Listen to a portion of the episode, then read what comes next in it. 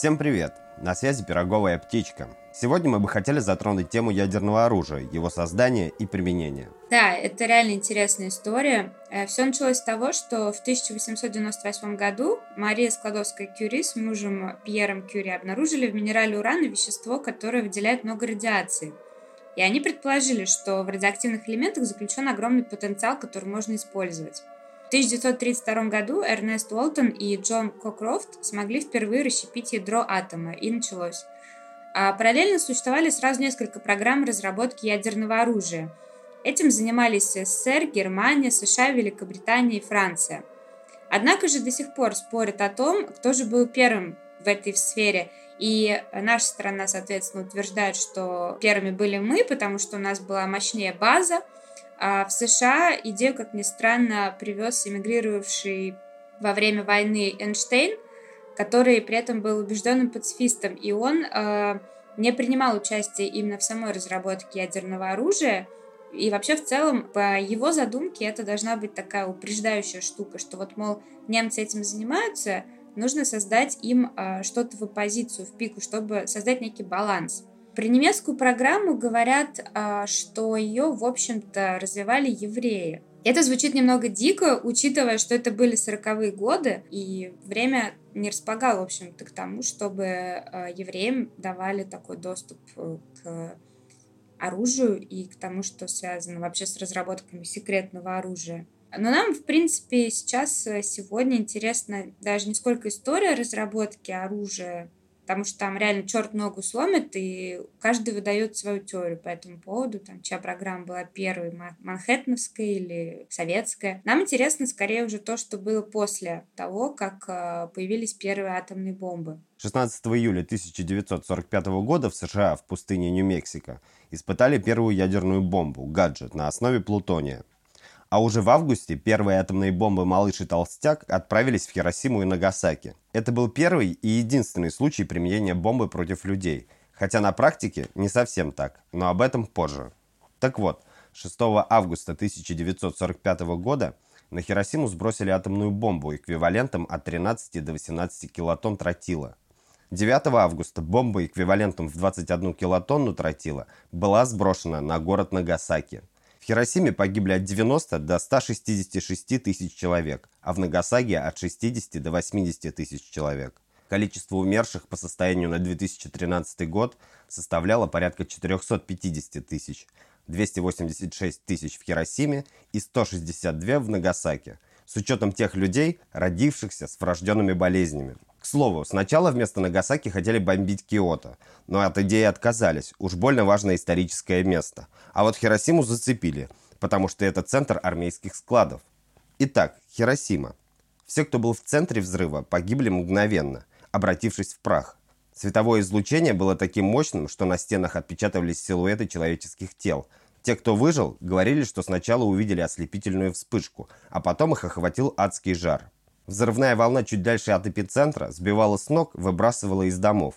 90% находившихся на расстоянии 800 метров и меньше от эпицентра погибли. Город охватил мощный огненный смерч со скоростью ветра 50-60 км в час. Он был направлен к эпицентру. Смерч поразил 11 квадратных километров города, убив все. Да, но это еще не все. Спустя несколько дней у выживших появились первые симптомы облучения – Смерти от острой лучевой болезни достигли своего пика уже через 3-4 недели после взрыва. Сначала японские медики принимали рвоту и понос у людей за банальную дизентерию.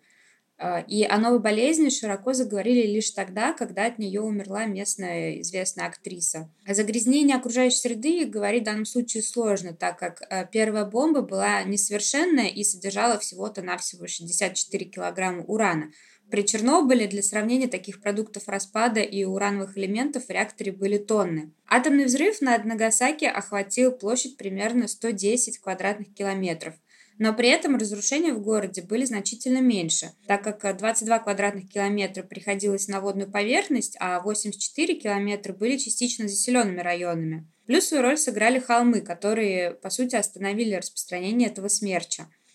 Тем не менее, все живое моментально погибло на расстоянии до 1 километра от эпицентра взрыва, а дома в радиусе двух километров были полностью разрушены. По сути, такого огненного смерча, как в Хиросиме, не было, но возникли многочисленные локальные пожары. Да, и после этого Труман отменил сброс третьей бомбы. Такого эффекта не ожидал никто.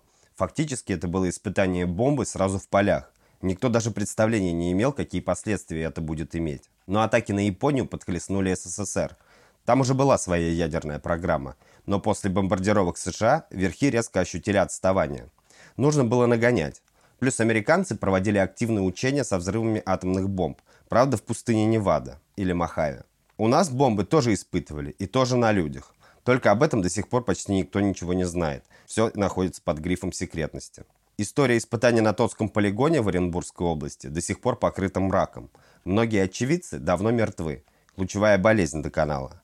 А их потомки бьются за справедливость и хотя бы минимальные льготы. Взрыв произошел утром 14 сентября 1954 года. Бомбу взорвали в рамках общевойсковых военных учений.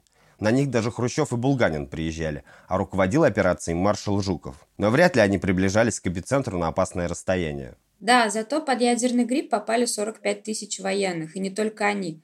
Под ударом оказались тысячи жителей окрестных деревень.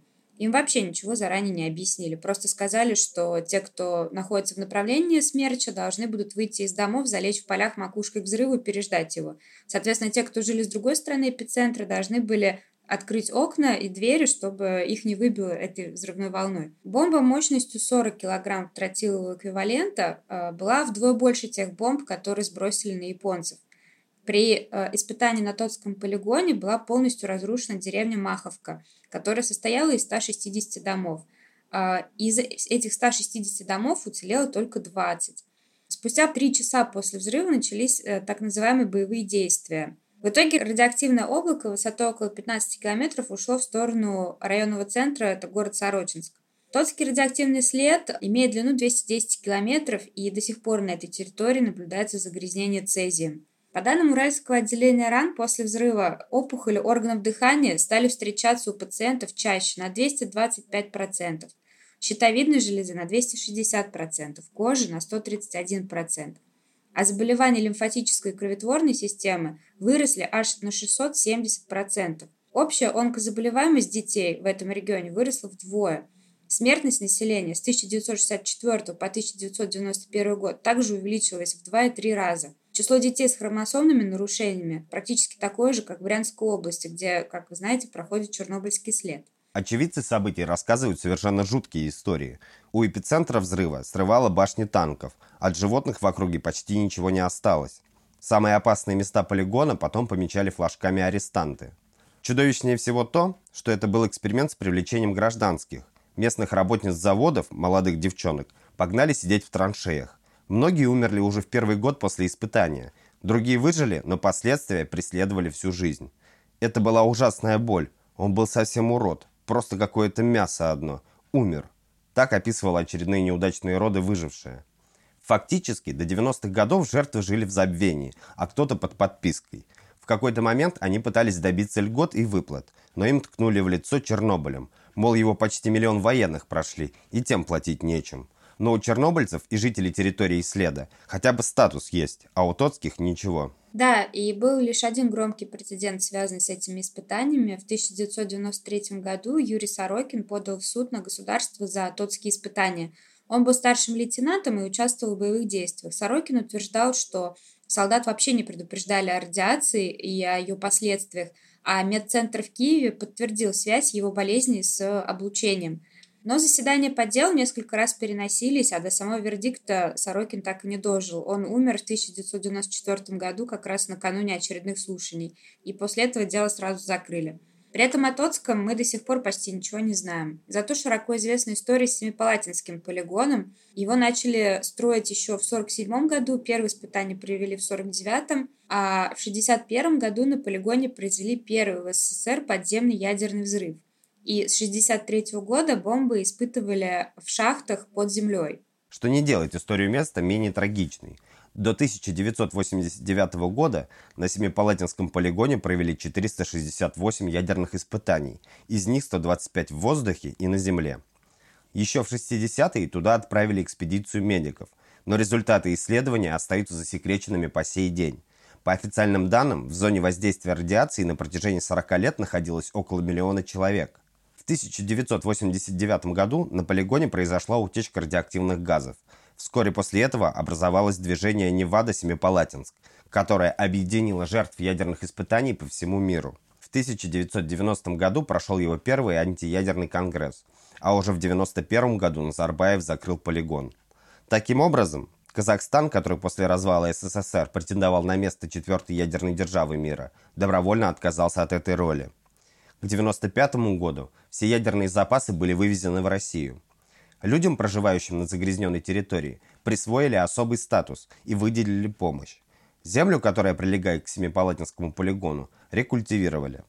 В Курчатове теперь работает Национальный ядерный центр, который занимается вопросами мирного атома. На самом деле все ядерные державы в 50-х годах тестировали новое оружие на людях, и Франция, например, тоже сначала отрицала вину за ядерные испытания в Африке и в Полинезии, но потом все же начала выплачивать компенсации военным и мирным жителям.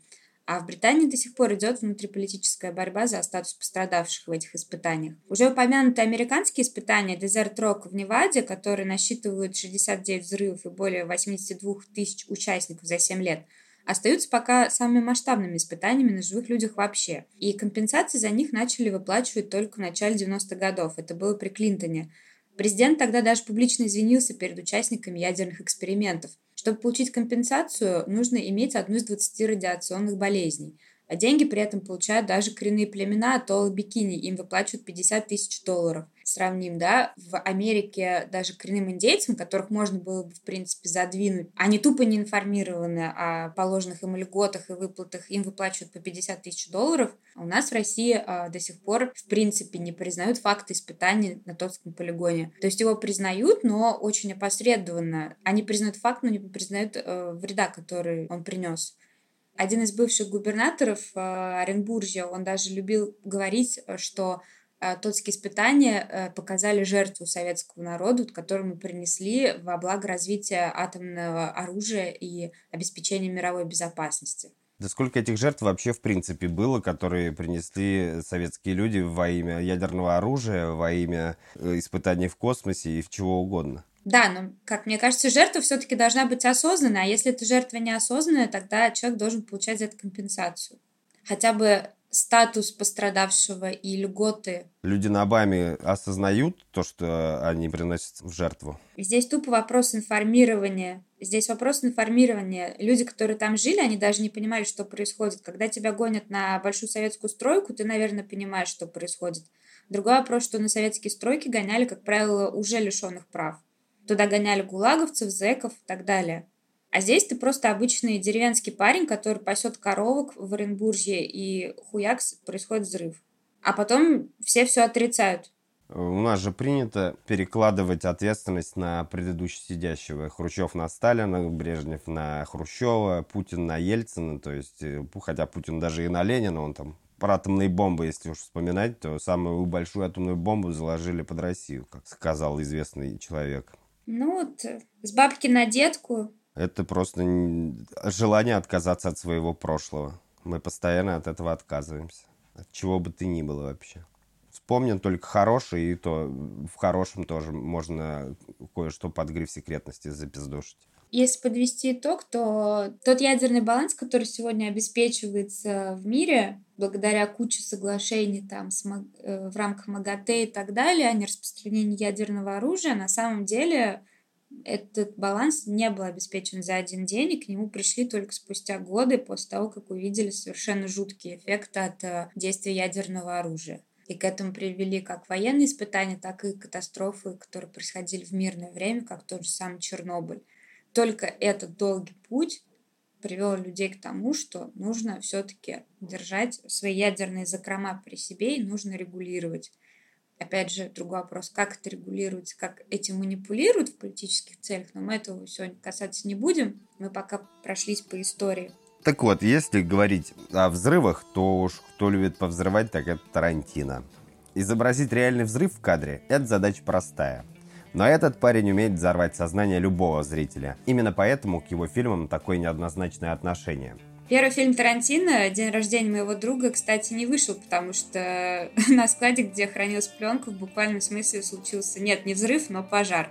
Персонажи фильма, что также интересно, Тарантино писал полностью себя, и чувак носил черные шмотки, ел гамбургер и ездил на старый Honda Civic. При этом диалоги для фильма молодой Тарантино писал фактически по памяти, то есть он брал все из своего жизненного опыта и, в частности, из тюремного опыта, потому что в какой-то момент он попал в тюрячку за долг 7 тысяч баксов перед правительством. После этого фильма он э, взялся за работу над крупным проектом, на который как раз выделили уже большие деньги. Поэтому каст актеров и, в принципе, возможность снять серьезное кино появилась именно в тот момент. Я говорю про «Бешеных псов».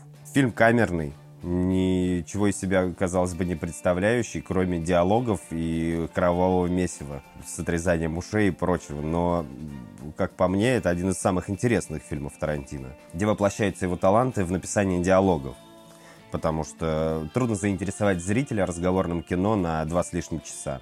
После этого к нему пришла всемирная слава, в общем-то. «Криминальное чтиво», вышедшее следом в 1994 году, уже было номинировано на премию «Оскара» и уступило Форесту Гампу. Честно, нечестно, это решать каждому. Э, это, наверное, был один из немногих моментов, когда э, Тарантино, фильмы Тарантино номинировались на «Оскар». Там уже он разошелся по полной программе. Да и, в принципе, рассказывать про эти фильмы довольно, довольно пошло потому что все уже и так их смотрели, и мы хотели заострить внимание на немного других фильмах, которые менее популярны, которые подвергались критике. Так или иначе, это были интересные фильмы, которые заслуживают своего места в истории. Но, кстати, с, даже с вот этими фильмами тарантиновскими, которые, да, считаются самыми известными, самыми клевыми, тоже связаны какие-то интересные истории. Допустим, вот после криминального чтива Тарантино уже начали называть, по сути, вдохновителем второй жизни актеров, потому что в тот период он решил остановить выбор на Траволте, который вообще полностью потерял там свой актерский лоск. После 70-х, там 70 он снимался во всяких крутых картинах типа Бриолина, но в 90 он скатился просто до уровня полного говнища и там мог сниматься в фильмах категории B, но э, Тарантино увидел в нем именно вот того актера, который э, сможет классно воплотить эту роль. И то же самое произошло с Брюсом Уиллисом, который до этого, в общем-то, кроме как в боевиках, нигде не отмечался. То есть его все знали вот после «Крепкого орешка» как чувака, который там может эпично произнести «Yippee-ki-yay, motherfucker», но при этом никто не видел в нем вот такого драматичного актера. И, в принципе, с э, вот этими фильмами связана кривая роста Тарантино в плане его самооценки. То есть есть же такой достаточно расхожий анекдот, причем э, до сих пор неизвестно, насколько это правдивый анекдот, когда Квентина спрашивают, думаете ли вы, что смогли снять что-то лучше криминального чтива, а он отвечает, а что, разве кто-то в принципе смог снять что-то лучше, чем криминальное чтиво, ну типа и хули? Я не снял, так и никто не снял. Да, это фильмы, которые не стоит, может быть, сейчас так плотно обсуждать, но они очень хороший задел дали на будущее, на то, что, что делал Тарантино потом. Это интересно проследить. Что касается Траволты, вот ты говорила, что он снимался прям совсем в говнище категории «Б». А, может, помнишь такой фильм, уж кто бы говорил, где он играет таксиста, который женщину подвозит в, в роддом. У нее нет мужа, потому что она воспользовалась услугами донора спермы. И, в принципе, фильм э, не очень как бы почитаемый, но я не считаю, что это прям совсем уж говнище лютое. И такой интересный момент, ты говоришь, что вот он, э, Тарантино увидел Траволту в роли Винса Вега, по-моему. Изначально эту роль он писал для Майкла Мэтсона. Собственно, это был персонаж из э, «Бешеных псов», Виктор Вега. Но Мэтсон отказался, поэтому он позвал Траволту. Не совсем уж прямо точно писал под него эту роль. Но, видимо, сошлось, сошлось что-то. Он не писал под него роль, как это было там с «Бесславными ублюдками», когда он писал роль изначально под Брэда Питта. Типа он говорил, что я вижу эту картину именно с Брэдом Питтом. Если он не согласится, тогда я вообще не знаю, что с этим совсем делать, потому что... Но здесь, да, другая история. Тем не менее, у него был выбор, а, кого позвать играть в «Криминальном чтиве». Он выбрал Траволту. То есть это выбор был вообще абсолютно неожиданный тогда для общественности и киноиндустрии. Все удивились. Что можно сказать про следующую работу Тарантино? Это одна из новелл в фильме «Четыре комнаты». Изначально фильм должен был состоять из пяти новелл и называться «Пять комнат», соответственно. Я вчера его пересматривал и скажу, что смотрится не очень однородно, но м- изрядно захватывает откровенными и жесткими сценами. Прям сумбур какой-то происходит. На создание однородности направлена роль Тима Рота, где он играл э, партия Теда. Фильм мне не очень нравился раньше, но вот сейчас я как-то по-другому взглянул. И вот отыгрыш самого Тима Рота меня очень впечатлил. То есть такого нервного, э, задерганного пацана отыгрывает. И здесь вот, наверное, можно впервые заметить тягу Тарантино к эксплуатационному кино. В 70-х было популярно проводить сдвоенные сеансы фильмов категории «Б». Вообще увлечение ну, фильмами категории «Б» здесь вполне очевидно. Поэтому, может, он и позвал Траволту, в общем-то, то, что он отсматривал фильмы категории «Б». В общем-то, это увлечение режиссера и его друга Роберта Родригеса, который снял одну из новелл в пяти комнатах, э, приведет к съемкам э, сдвоенного фильма «Grindhouse». Название фильма как раз и отсылает к типу кинотеатров, которые специализировались на эксплуатационном кино. В этот раз Брюс Уиллис отплатил Тарантино за то, что э, он его заресуректил. Он снялся в кино бесплатно, поэтому он не указан в титрах. Последняя вот эта его история из этих э, четырех, мне, в принципе, вот только первая не зашла. А последняя, вот прям и есть Тарантино, причем эта сцена, это аллюзия на фильм Хичкока где человек должен зажечь 10 раз зажигалку, один из героев, и если у него получится каждый раз зажечь, то он выигрывал автомобиль. Здесь они немного по-другому обыграли, и вот в конце, опять же, под титры начинается буфанадом. Фильм мне понравился. Ну да, вот в фильме Тарантино, кстати, это интересная вещь. Многие из них реально не заходят с первого раза, а многие заходят, но как будто бы поверхностно. То есть тебе нужно пересмотреть несколько раз, прежде чем ты что-то для себя в этом увидишь. Ну, кстати, к слову, о следующей работе, это вообще картина, которая, по сути, стала знаковой на пути Тарантино. Э, это картина, которую многие не взлюбили, вообще открыто критиковали. Это э, Джеки Браун. Джеки Браун — это криминальная драма, и снимал ее Тарантино, в общем-то, по своему любимому роману «Ромовый пунш», который написал Элмор Леонард. И Джеки Браун, в общем-то, показывает, ну, в общем-то, обычную криминальную историю там бортпроводницы средних лет, которая провозит э, наличку нелегальной из Мексики в США для своего компаньона, там, торговца оружием, которого прекрасно сыграл Сэмюэл Джексон. Когда он плохо играл-то? Ну да, да, в общем, никогда он плохо и не играл. Но здесь он еще такой молодой, горячий, прям ух. Да у него там необычный образ, по-моему, да, он какой-то дредастый или, или волосатый, что-то, ну, таким я его вообще нигде не видел. Да, он такой типичный Нига. Блять, а где он не типичный Нига? Но там вот прям стилизация была вот по полной, вот это погружение в криминальную черную культуру, меня вот это зацепило. Это очень классно было все показано, как они запросто там могли разделываться с, с неугодными участниками банды и так далее. И как красиво в итоге Джеки Брам в исполнении Пэм Гриер э, обвела вокруг пальца Ордела, собственно, с, э, при участии агента Макса Черри, которого сыграл как раз-таки Роберт Форстер. И Роберт Форстер — обаятельнейший персонаж вообще этой истории. Он в итоге получил Оскар за лучшую мужскую роль второго плана. Фильм отличный, по мне так он динамичный, у него э, интересные повороты, то есть в чем-то, да, он предсказуемый, но это классная картина, она смотрится с удовольствием. И я вообще, честно говоря, в свое время ее пропустила и посмотрела буквально недавно. И что вот интересно, в свое время эту картину вообще очень хреново приняли, Возможно, из-за того, что Тарантин несколько вольно интерпретировал исходник, то есть тот самый ромовый пунш. Даже сам автор романа отзывался, он говорил, что это была вау-экранизация, я э, лучшей интерпретации своего романа ну, не ожидал бы увидеть. Но при этом кинообщественность и, в принципе, широкая общественность восприняла это очень критически. И на Тарантино вылилась просто куча каких-то необоснованных, непонятных претензий, там вплоть до того, что а почему героиня черная женщина, типа в оригинале там был несколько другой персонаж. Ну, то есть э, такая вот критика, которая Тарантино, как ни странно, достаточно надолго выбил из колеи. считай, шесть лет после этого он ничего не снимал, пока в какой-то прекрасный момент он не встретил на тусовке свою подружку Уму Турман, и та у него не спросила Квентин, когда придет время убить Билла. Ну, в общем-то, и после Билла уже пошла история с бесславными ублюдками. Как я уже говорил, там изначально Тарантино задумывал роль под Брэда Питта и строил свой сценарий, исходя из этого образа.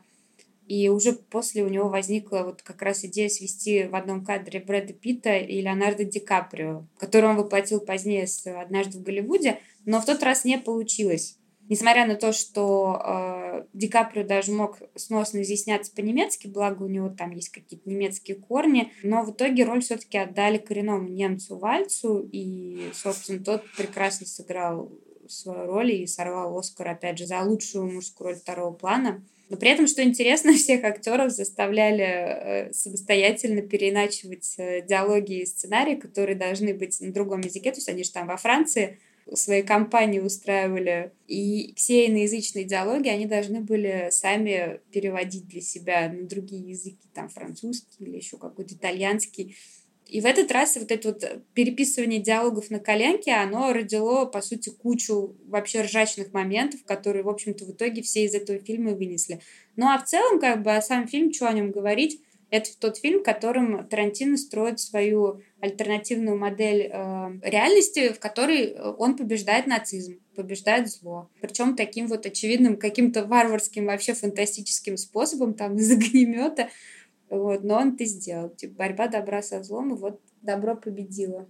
По версии Тарантино. Может быть, в одной из параллельных вселенных так оно и было, кто знает. Ну, кстати, вот что касается Ди Каприо, в следующем фильме мы его все-таки увидели а, в ленте Тарантино. Он сыграл Келвина Кэнди э, в фильме «Джанго освобожденный». Наконец-то он, э, Тарантино, добрался до вестернов. Один из любимых его, по-моему, жанров — это спагетти-вестерн, итальянские вестерны. В этом фильме затрагивается довольно интересная тема рабства. Действие фильма разворачивается за два года до гражданской войны, и это возможность для меня, например, лично подглядеть вообще за историей американского общества. И его взгляд на этот вопрос, он бескомпромиссный. Как мне показалось, он абсолютно осуждает рабство и вообще все, что связано с какой-либо дискриминацией по какому-либо принципу. Вероятно, поэтому он Вайнштейна и благополучно сдал. Так что можно сказать, что Тарантино наш. Этот фильм примечателен тем, что ты не часто видишь э, Леонардо Ди Каприо в роли негодяя. А там он очень злостного негодяя сыграл вообще. Ну, постарался так постарался. Вообще интересна сама постановка, насколько э, актеры вживаются в роль. То есть мне больше нравится «Омерзительная восьмерка», вот из его диалогии вестерны. Но там вот такого нет. В этом фильме, во-первых, поражает масштаб, сколько там народу задействовано, сколько там вот этого ржачего упоротого, типа, когда сшили эти маски, когда мужик из Куклукс-клана обиделся за то, что никому не понравились маски, которые он сшила его жена. То есть вот это высмеивание вот этих пороков и того общества, и насколько он попытался натурально перенести э, контекст. Я понимаю, что там очень много вот этих э, шуточек, прибаудочек и всего остального, вот этих сцен жестких, где бошки разлетаются. С другой стороны, может, на Диком Западе так и было. Но мне интересен был контекст, как люди воспринимают друг друга, в частности, речь о черных. Меня э, заинтересовал такой момент, что вот эти персонажи чернокожие, э, ну и вообще, я так понимаю, это калька с того времени, насколько они смирились вот с этой своей участью и насколько их ну, обычно воспринимают меньше, чем в правах даже, чем лошадь. Как все общество функционирует благодаря ним. Вот это Кэндиленд, в который они приехали, он же вообще весь насквозь, там, пять человек белых. И везде одни черные. То есть при желании это...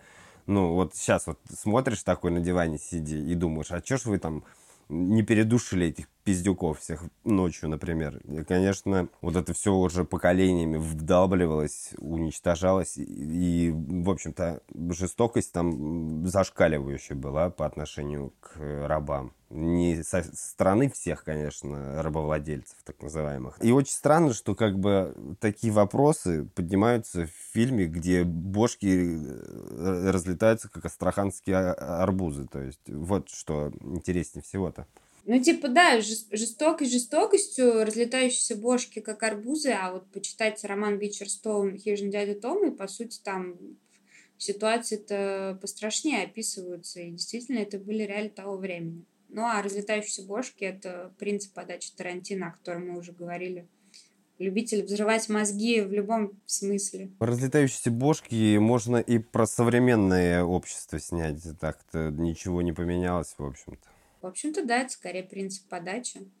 Ну, кстати, про взрывающиеся бошки, точнее, про отлетающие ноги, если говорить, то можно вспомнить доказательства смерти, которые Тарантино снял, как ты уже упоминал. Э, они затевали проект с Родригесом, Grindhouse, и доказательство смерти должно было стать одной из его частей, но проект провалился, потому что зрители кинотеатров, они просто не оставались на вторую часть Grindhouse а, в итоге фильмы стали показывать как две отдельных картины. И «Доказательство смерти» стал как раз-таки вот очередной картиной Тарантино, которую вообще не оценили. А, но в данном случае ее не оценили скорее кинокритики. То есть она получила самые ниш, низшие оценки, и, как говорили кинокритики, Тарантино так старался снять фильм категории B, что он реально снял этот фильм категории B. Ну, в общем-то, в данном случае Тарантино не старался снять что-то там э, высокохудожественное и глубокомысленное. Да, они все-таки задумывали какой-то проект с Родригесом, и мы знаем, про что вообще Родригес, это понятно. Во-вторых, э, часть э, проекта не самостоятельная, фактически превратившись в самостоятельный фильм с сюжетом, да еще с таким захватывающим сюжетом, с прекрасно отыгравшим Куртом Расселом, который э, по росту перевоплотился в этого безумного каскадера, и вот эта крутая тачка каскадерская, которая стала машиной-убийцей, и вот эти крутые сильные бабы, которых в очередной раз показывает Тарантино, которые наказывают обидчика, и причем а, они, они не менее жестоки, чем их обидчик. То есть они, они показывают, что любой силе есть э, противосила, противодействие может быть достаточно мощным. И э, я э, отметила вот интересный момент, что Зои, который снимается там в качестве каскадерши, да, который приехал на съемки очередного фильма, это же реальная каскадерша, это любимая каскадерша Тарантино, которую он позвал сыграть э, именно реальную роль. И она сама говорила, что ее очень удивил. То есть она думала, что будет там опять кого-то на трюках подменять, а нет, он ей предложил вот почитать сценарий и сказал, это будет твоя речь, ты должна сделать то-то, сказать то-то. И она была в приятном шоке, она с удовольствием сыграла эту роль. И действительно, вот здесь можно отметить та сцена с, эпичная с преследованием, когда она там на капоте сидит, на ремнях держится на бешеных скоростях. Она реально это все сыграла сама, потому что профессионалка. Классный фильм, э, захватывающий это трэш, да, с разлетающимися ногами, с э, жестокими бабами, стильный при этом и, как всегда, с классным подобранным, э, с классно подобранным узлом. Ну, естественно, такая вишенка на торте — это Курт Рассел. Ну, Курт Рассел и Зои Белл, они и следующих фильмах появляются у Тарантино. В «Омерзительной восьмерке» э, у эпизодической роли у Зои Белл как раз есть. Она, по-моему, она вот он ее открыл как актрису, мне она понравилась в, этом амплуа. А Курт Рассел сыграл Джона Рута Вешителя. Тоже, по-моему, очень крутая роль. Э, да и вообще вот персонаж сам по себе клевый. Там в целом все персонажи мне показались занятными, но некоторые были просто недокручены. Казалось, что фильм снимали больший хронометраж, хотя куда уж больше, он и так два с лишним часа идет. Интересна сама подготовка к фильму. Тарантино задействовал интересное оборудование для съемок этого фильма. Это система Ultra Panavision 70, которая используется для панорамной съемки. И система была задействована всего в 10 фильмах, и то, которые были сняты в 60-х. И вообще история фильма тоже довольно интересная. Фильм преследует неудачи. То сценарий кто-то слил из участников, так что Тарантино вообще хотел отказаться от съемок этой ленты. То из-за халатности руководителя кинопроизводственной компании промо-копия фильма оказывалась в руках у пиратов за несколько дней до релиза. У последних хватило совести и мужества извиниться перед Квентином после случившегося. Мне фильм больше всего напомнил э, как раз «Бешеных псов», потому что он тоже камерный, там ограниченное количество пространства Там положительных персонажей вообще нет ни одного. Ну, я имею в виду вот из тех, кто в основной э, канве показан, а не в флешбеках. Там порядочные люди все-таки были. Честно говоря, только не понял особо. Ну, я не специалист, я не, не претендую на такие вещи. Я не понял, э, вот где это Panavision, э, Ultra Panavision 70 была задействована э, с делом. То есть все равно вот э, есть кадр, как вот обычно мы привыкли, да.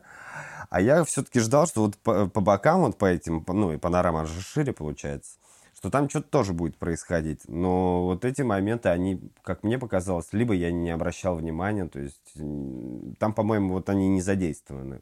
Либо я чего-то другого ждал от вот этой технологии.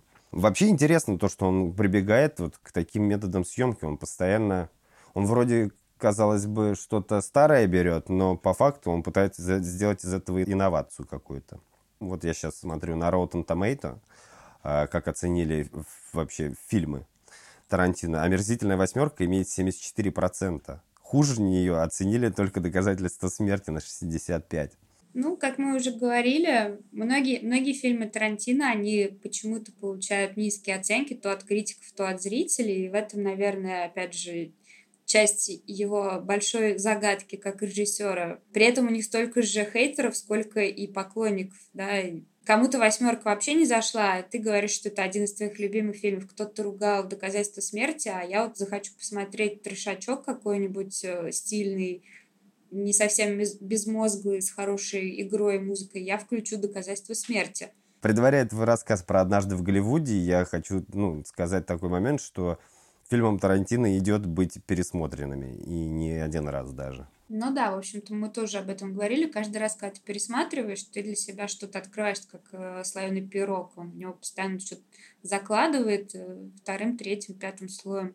Неподготовленный зритель просто многих моментов э, не может читать. Для этого нужно какой-то определенный бэкграунд иметь, э, какие-то знания. Как... Ну, это как э, с хорошей шуткой в Гриффинах или в Симпсонах есть действительно классные шутки, которые нам, как русским зрителям, не заходят, потому что мы все-таки не настолько погружены в американскую культуру. Вот здесь, мне кажется, примерно то же самое, потому что Тарантино — это, по сути, ходячая энциклопедия киноискусства, он же с детства фанатеет от кино, и он вобрал в себя просто все, что можно было вобрать, как губка. Он единственное, что не принял по жизни, это порно, потому что когда он работал в порно-кинотеатре, он возненавидел этот жанр, он называл его пошлым, примитивным, вообще неинтересным для режиссера.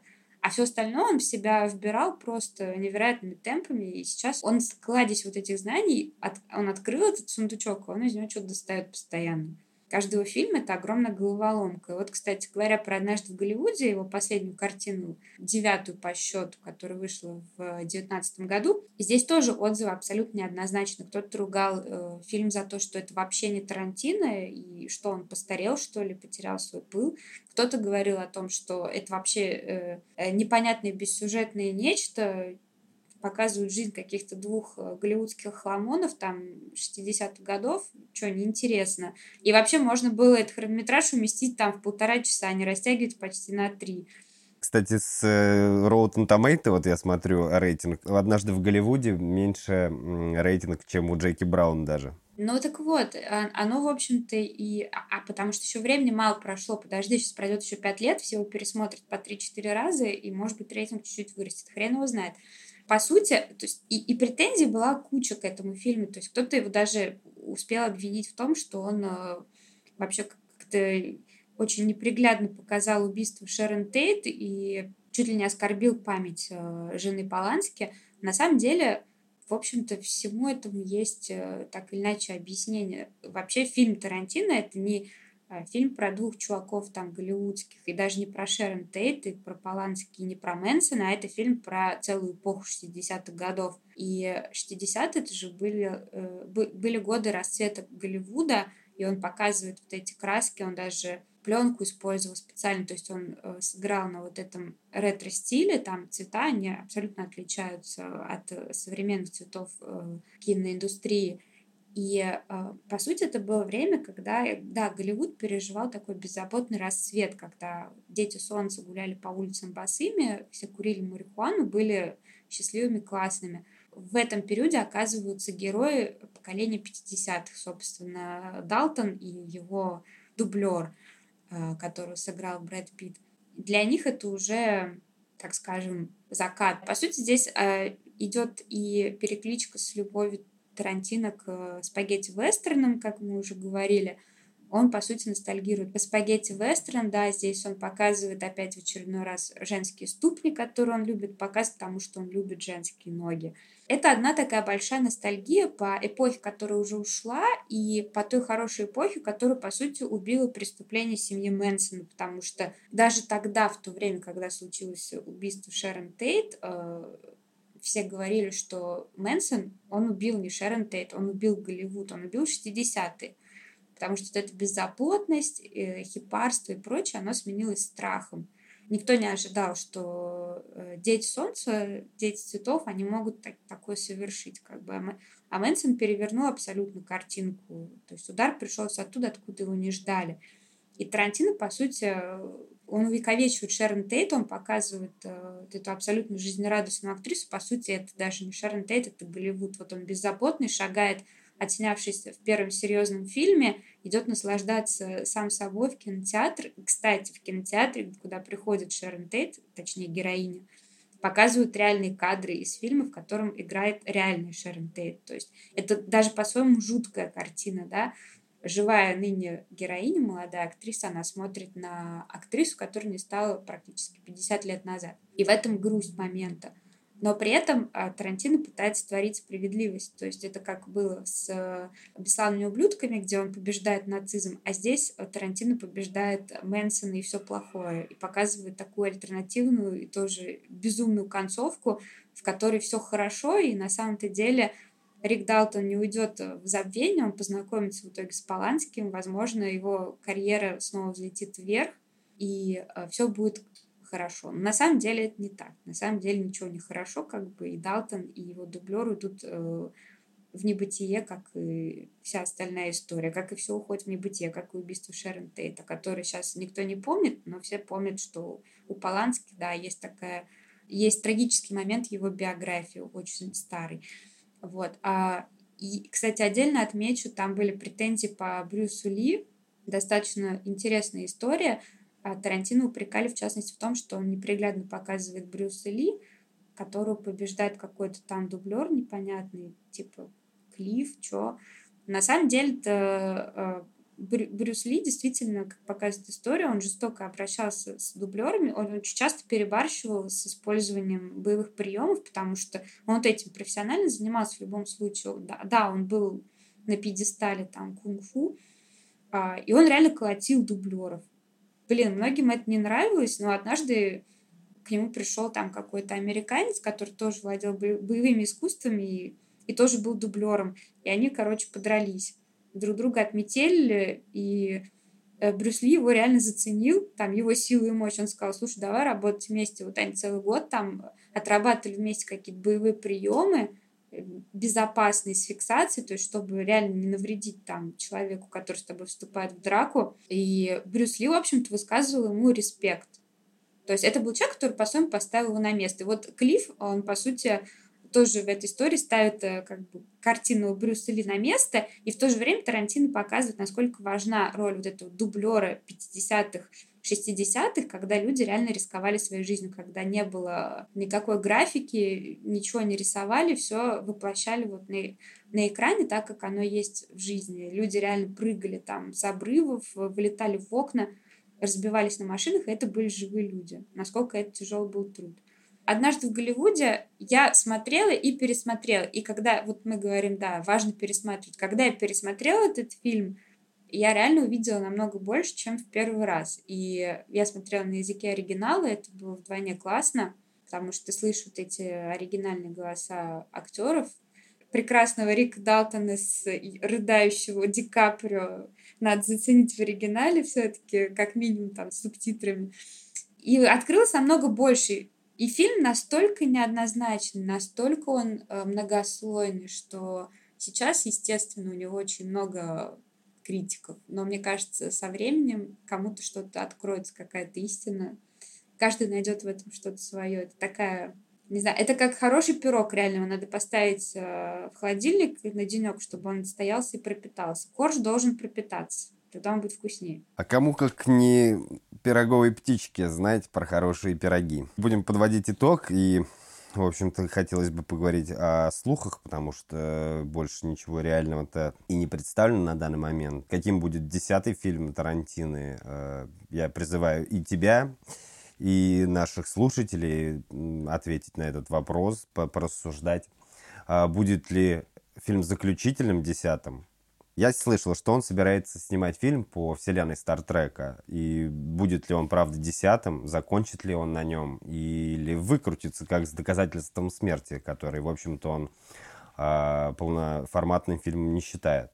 И насколько я вот вчера задумался, насколько важен монтаж в этих фильмах снято гораздо больше, а вот и то, смотря сколько обрезает эти фильмы, да, сколько они режут, снять-то одно дело, а сложить это все во что-то конечное, это уже другого характера работа, другой талант, уметь обрезать. А обрезать, я уверен, ему очень тяжело было бы хоть что-то исключать. Согласись, если ты там какую-то сцену продумывал кучу времени, а она просто рвет повествованием. Да, еще, кстати, был, был такой слушок, что все-таки грядет режиссерская версия «Однажды в Голливуде». Это будет четырехчасовой фильм с, э, со всеми сохраненными сценами, и там будет э, несколько героев, которых мы так и не увидели в оригинале.